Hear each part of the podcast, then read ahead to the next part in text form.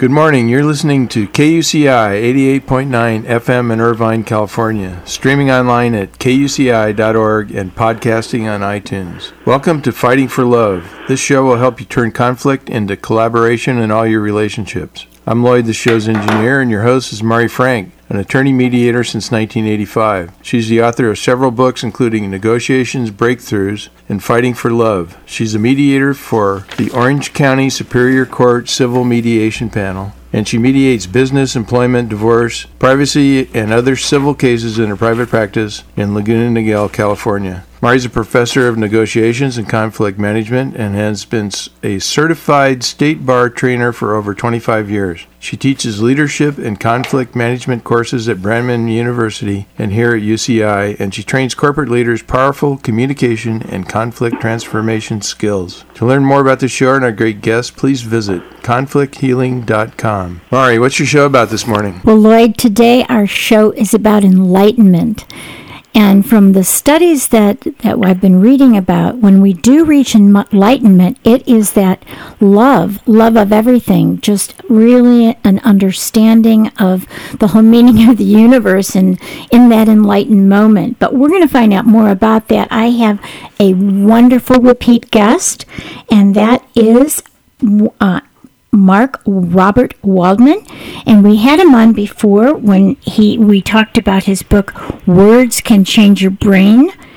Conversation strategies to build trust, resolve conflict, and increase intimacy. That was wonderful. And then I just got this new book that's just out this month How Enlightenment Changes Your Brain and it's the new science of transformation. So this is pretty exciting. It's again by Andrew Newberg and Mark Waldman. And let me tell you just briefly about Mark, but he is wonderful. Mark has authored 14 books. His newest book, which is again with Andy Newberg, who is ta- who's with uh, he's written with before. It's How Enlightenment Changes Your Brain. And he teaches at Loyola Marymount University, and he is a world leading expert on spirituality, communications, consciousness, and the brain. And he has a column with Andy every month in Science of Mind magazine, and you can actually go on and see him um, on YouTube at when he did a TEDx, and he's just all over the place. And I think he's wonderful. I am just really um, he's a, a guru for me since I use what he says in my life and in my practice. And Mark, thank you so much for coming on our show again. You are just wonderful. Oh, it's a pleasure, and I love the fact that you said I'm all over the place because that's how I feel most of the time. okay, so you and I were talking before the show started about enlightenment, since that's something that many of us would like to to be enlightened. How do you even define or describe enlightenment? Well, I'm glad you asked me that question. And so, what I would like you to do and all of our listeners to do is a little experiment. I would like everyone to just close their eyes for a moment and yawn and stretch and relax a little bit. And I want you to pay attention to the first word that comes into your mind. If you were to ask yourself, what does enlightenment mean to me? Tell me. Connection. What's the what was the word? Connection. Connection. Now, we have found that almost everybody we've surveyed comes up with a different word. Hmm. People will come up with light, peace, unity. One of my favorite words is transformation. Hmm. But the one word that nobody came up with was illumination. And that's the word that's been used throughout history to describe what enlightenment is.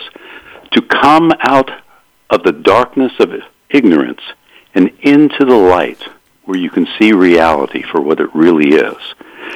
Well, that makes sense because enlightened, to become enlightened, is to become illuminated. That makes a lot of sense to me. Right. And then we ask everyone to think about people who they consider to be enlightened. So, who mm. comes to mind for you? Well, a lot of the great masters like Jesus, I'm sure he was enlightened. Buddha, those who were really um, at one with spirit. I think, are, are people, they come to mind for me.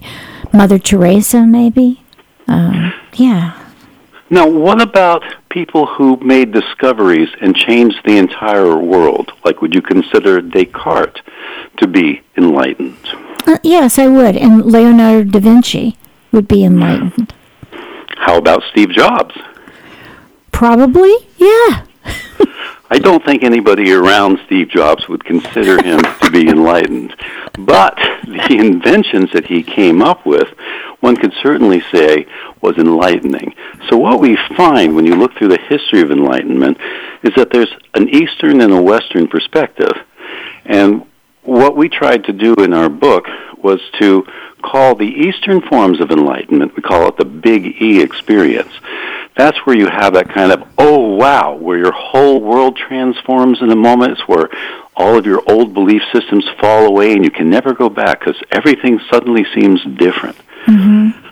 But people like Jefferson and people like Descartes and Spinoza, they were the leaders of what was called the age of enlightenment back in the 1700s and 1800s. Mm-hmm. And this was also called the age of reason.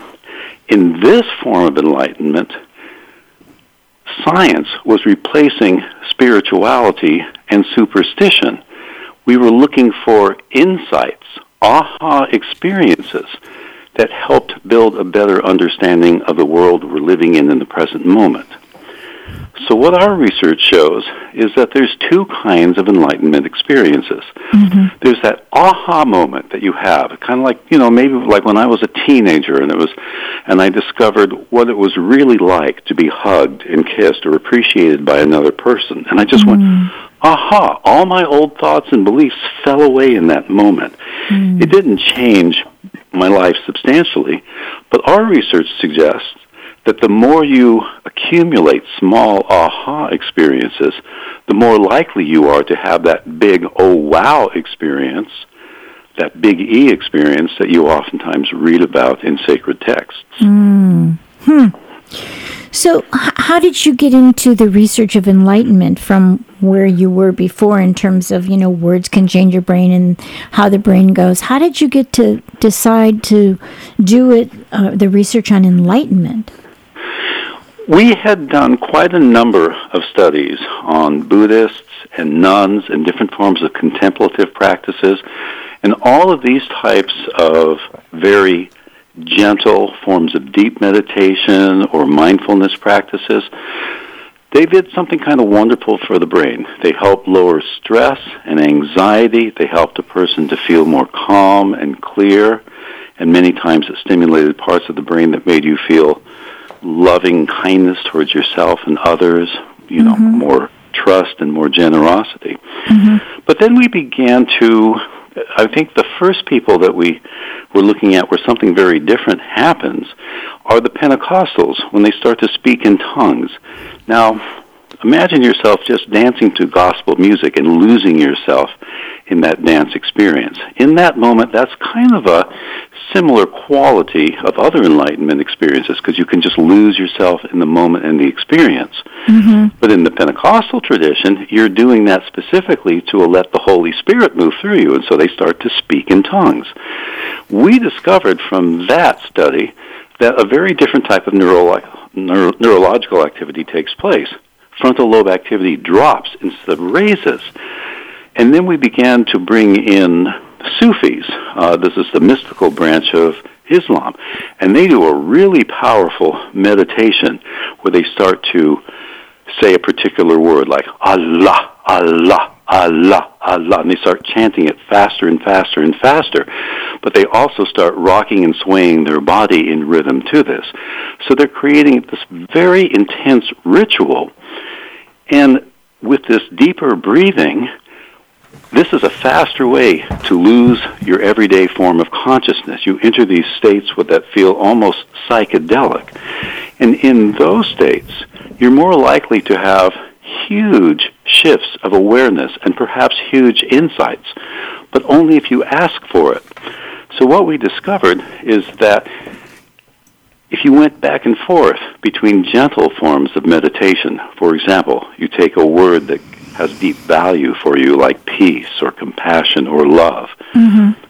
If you keep repeating that word over and over and over, activity goes up in your frontal lobes. You begin to feel more peaceful. You really feel that sense, and that sense of you is coming from another part of your brain called your parietal lobe. So everything's going up, and you're increasing activity in the brain.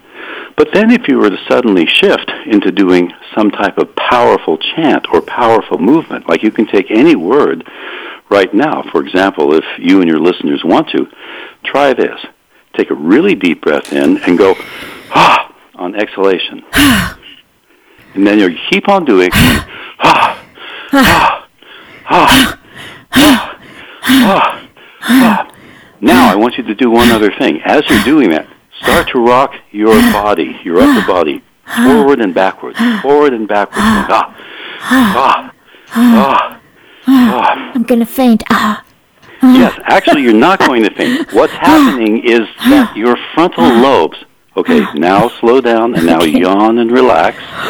Come back gently to everyday rea- reality. When you said that you were going to faint, what was beginning to happen was that frontal lobe activity was starting to rapidly drop. And when that happens, you actually are losing your consciousness as you know it. Mm-hmm. You're not going to faint, mm-hmm. but your mind is being turned off. Mm. And in your parietal lobes, when you start doing this rocking and chanting and swaying, it also turns off the part of your brain that gives you a sense of yourself. So mm. your body disappears. Your mind is disappearing. And most people will resist that. So one of the most important steps, I mean, we take a person that we describe in our book, you know, five stages that you have to go through if you want to encourage an enlightenment experience. Mm-hmm. You have to desire enlightenment. You have mm-hmm. to want it. You have to have that intention. You have to create an intense ritual like the one I just described. Then you have to be able to surrender yourself to that ritual and like you said, I'm about to faint, but if you keep going with it, go as far into it as you feel comfortable when you begin to feel that sense of losing yourself, hmm. and then come back to a gentle form of meditation or breathing or relaxation. And at that point, you ask your intuition for an insight about anything. Mm. And you just listen. And almost always you'll hear some small whisper. Something will come through. Something will tell you about a problem that you're struggling with that you've never seen before. Or maybe you'll catch a glimpse of looking at the world in a different way. Hmm. That's an aha experience. Hmm. And we've all had that. I mean, everyone who's listening, take a moment and think about a time when you were so immersed with a sunset or a sunrise that you kind of lost yourself. You became one with that sunrise or an mm. incredible loving embrace with somebody who you care so deeply for. Mm. Have you ever had that sense that you were dissolving into the other person? Mhm. Mhm. Yeah. The same well the same thing is happening in your brain you're giving up your everyday consciousness. You're giving up all of your old belief systems because all a belief system is is an old idea and an old thought and an old feeling. If you can suspend all of your belief systems for just a few seconds, this brings you dramatically into the present moment. And what you experience is virtually wordless. That's why enlightenment experiences are almost impossible to describe because it's doesn't it's not connected to the language centers in our brain. Mm. So I, I, know both of you, both you and Andy explained in the book um, your own flashes of enlightenment. So you want to tell your story and, and maybe Andy's too about his his total doubt experience. Well, I, I, highly recommend that you read Andy's story, which is the what we opened the book with. Yeah, it's uh, fascinating. Because you know, because Andy was always had the basic question, how do you know what's real or not? So he was always plagued by this question, actually from the age of 10. And in his process, he found himself in what he describes as an endless sea of doubt. Mm-hmm. He was doubting everything. How do I know if anything is true? And then something remarkable happened to him. but I don't want to try to put into my words his experience. It's hard enough to talk about these experiences from ourselves. So instead, I'll share with you an experience that had happened to me. So Andy had shared this story with me many times, and we worked together very closely on creating our books. And one day, I was watching a movie that I had seen before. It was called The Second Miracle. The first time, it was just an interesting movie, and it had, you know, it had a cigarette smoking priest, and the in the Catholic tradition, when somebody is to be turned into a uh, considered to be a saint, they hire a specific person called the devil's advocate, and that individual is supposed to run, you know, try to argue against that person as being enlightened or having some remarkable experience or whatever. At the end of this particular movie, for some reason or another, when I got up, all of my normal doubts and worries and fears and anxieties literally disappeared. I had the opposite experience from what Andy had. Instead of being in an endless sea of doubt, which I think I live in most of my life, I had this complete emptiness of doubt. And I all I could say to myself is, wow, maybe this is what some people refer to as grace. Mm. Now, here's the interesting thing about that experience it lasted for three weeks. And wherever I went, people took a much stronger interest in me. I couldn't explain why. I started mm. getting invited to give talks all over the place. So there was something about that experience that not only changed my mind and my awareness, it seemed to go right down to the core of my being in a way that affected other people. So that's just an example of how these spontaneous, um, I'll never call it an enlightenment experience, and neither will Andy, but they are aha experiences. The key element is that some belief system gets shattered temporarily. So for me, the belief that I'm never certain about everything fell away, and I just mm. felt, I just, I just felt alive. You can see how hard it is even for me to find the right words for that.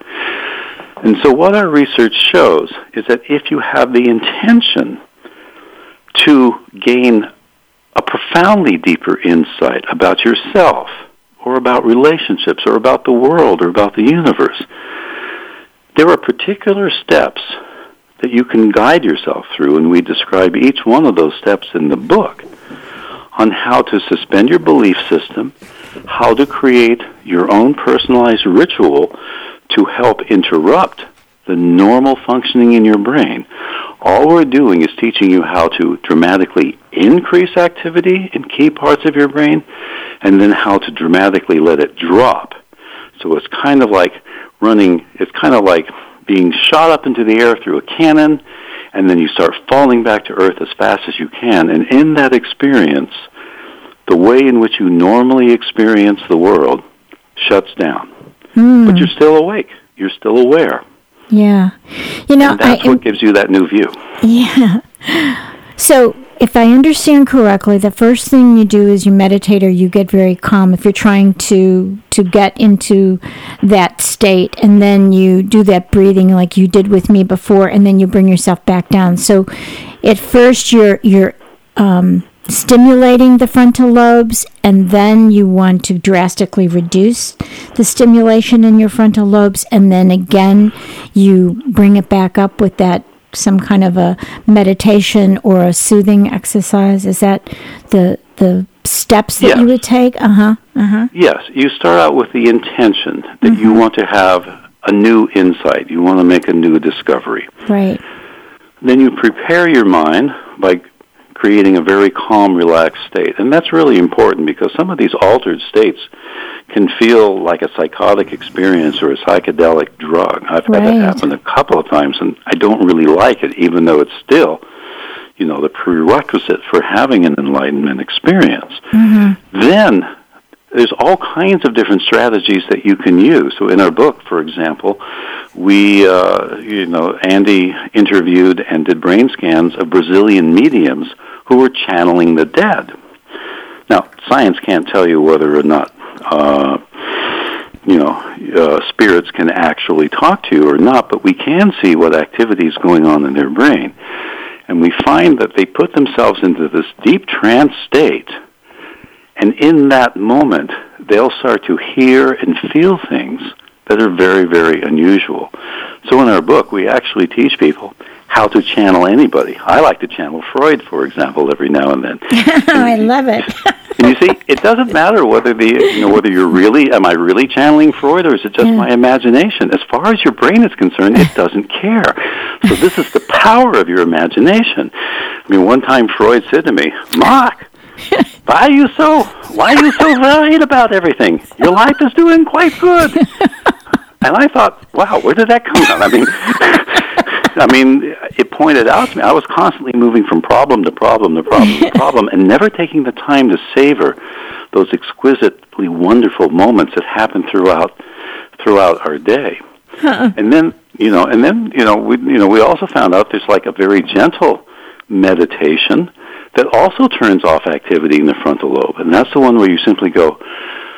Om, and you keep repeating that sound mm-hmm. over and over and over again. And I would love you and everyone who's listening to go find three or four people and do that together because the group experience is incredibly powerful. In about three or four minutes, you'll have a sense that you've disappeared. The sound, and by the way, it's the mm sound, the vibration against your lips, that causes your frontal lobes to drop. The researchers, the scientists who did that experiment, had people make an S sound, and nothing happened in the brain. Interesting. I, you know, when I got my mantra, it isn't um, but it does have the mm at the end of it, which is interesting. That was my mantra. Is it has that mm sound. Interesting. And then we discovered something else. We brought in uh, we brought in a a teacher from a university who was a Muslim, and in the Islamic process, you do salat, which is that daily prayer, and you repeat, a you know, a phrase, Bismillah, Irrahman, Irrahim, and you go through all kind. You you kneel, you sit, you prostrate yourself, you stand back up, and you do this for about 15 minutes.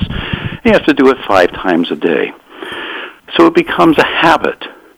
And what we find is that the moment you habituate yourself to a ritual, nothing happens in the brain. So Andy asked the person to intensify the experience, to throw themselves totally into it. And you may know that from your own meditation practice. I mm-hmm. mean, you could, you could just sit there and repeat your mantra, Right. or you can really repeat the mantra Right. and go into it. And then, you know, you add some kind of a movement of your body. That seems to be a very mm. important part for triggering for triggering these big enlightened experiences. Mm. And so he did that. And again, we saw that with the intensification of the meditation, of the movements, of the sounds, frontal lobe activity again dropped.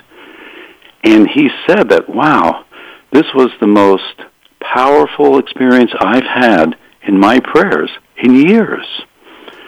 So we can make use of all of these. We can go back and forth between gentle self reflection. And one of the things we found out is that if you don't learn how to enter these profoundly mind altering states, being very relaxed and calm, and then coming back to that state afterwards, that you can have a pretty rocky time at it and you can feel disoriented sometimes for months. Mm. So that's why we we created a program, an audio program called Neuro Wisdom 101 that teaches you how to go through mindfulness, relaxation, positivity exercises because one of the other elements for enlightenment is that it really helps if you have a positive, open-minded and optimistic attitude. You're going to search for the truth. But you can't be a skeptic in that moment. The skepticism will just keep your brain too busy and will stop you from surrendering yourself to an actual experience.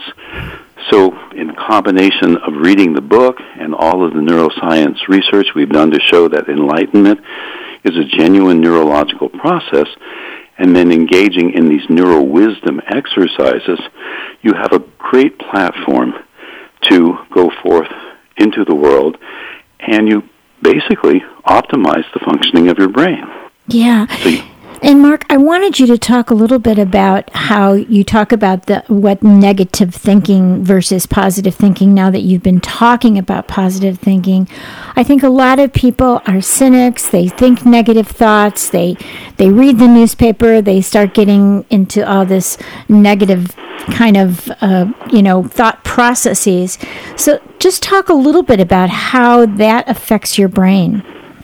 Negative thinking chronic negative thinking, and I used to be a chronic negative thinker, and I didn't even know it. But any of you who have a wife, they'll be happy to point out how negative you actually you are. yes, my husband is listening to this. Okay. and we need that. We need to be pointed out because, again, it's when we become habituated to negative thinking, we're not even experiencing how much damage it's doing to our brain. I can put you in a brain scan machine, I can flash the word no for one half a second, and more stress neurochemicals are released from your brain, and you don't even know that you saw the word no. So we encourage people based upon Barbara Fredrickson's research in positive psychology to create what we call a positivity ratio.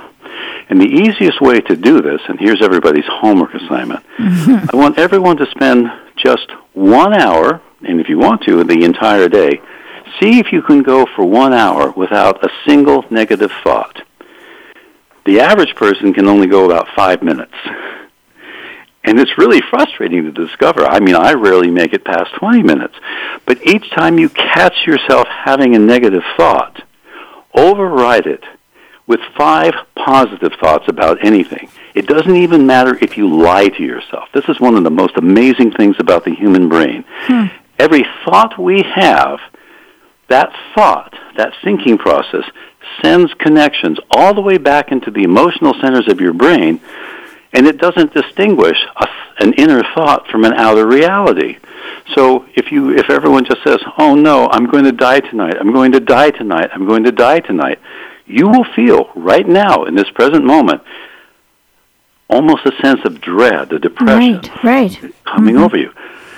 Now, the reverse is done. In, there's so many research studies showing that you take somebody who's actually dying, and you have them hold a positive glimmer. You, for example, imagine that you have light just being filled with you. Imagine that you are just entering the most beautiful state possible. And at this point, we have about a thousand research studies showing that those people feel better and they actually live longer. Yeah. So that's how powerful our thoughts are. A negative thought is about three times more powerful than any positive thought you have. So give yourself a challenge. See if you can go an entire day without having a negative thought. But don't beat yourself up when you fail. The purpose of the exercise is to make you aware of how negativity is constantly going on. And then you can train yourself to watch your negativity by doing the same exercise and not reacting to it. So every time you have a negative thought, you can yawn, you can stretch, you can say, oh well, and you can turn it around. My New Year's Eve resolution to me this year was, uh, was just one word, optimism. Yep. now, I had a horrendous deadline. I was late on finishing up a book I had only six weeks to finish it. Normally, I but I had uh, but I had five chapters to write. Normally, it takes me a month to write a single chapter. So, of course, my habituated brain is, oh no, this is going to be hard. I'm going to have to stay up 12 hours a day. I don't know if I'm going to make it. Well, and they said, stop. Good for you. I'm going, to, I'm going to be an optimist. And the optimistic voice said, it made me think of my agent, Jim Levine, who once told me he wrote an entire book on a weekend. And I thought, okay. Well, I just said to myself, the most absurd thought I've ever had. I'm going to try to write a chapter in three days. Why not? The moment I said that, all of my doubts and worries and anxieties fell away, and I actually felt more energy. Now, I failed in my experiment. It took me four days to write that chapter. but that's a lot better than a month, right? And we are just was, out of time, Mark. I can't believe it. But I think the important thing about what you're saying right now about positivity and about this wonderful book, How Enlightenment Changes Your Brain, is that you, your research showed that when people were feeling enlightened, they were, had more clarity, they had transformation, and they were positive. And so I just want to make sure everybody gets a chance to see this book and read it How Enlightenment Changes Your Brain by Andrew Newberg and Mark Robert Waldman. Thank you, Mark. It is time to go. Just give your website, and we got to run. It's markrobertwaldman.com, and you'll also find information about our Neuro Wisdom program there. Wonderful. Thank you so much. My pleasure. The opinions and views expressed in this program do not reflect those of KUCI, its management, or the UC Board of Regents.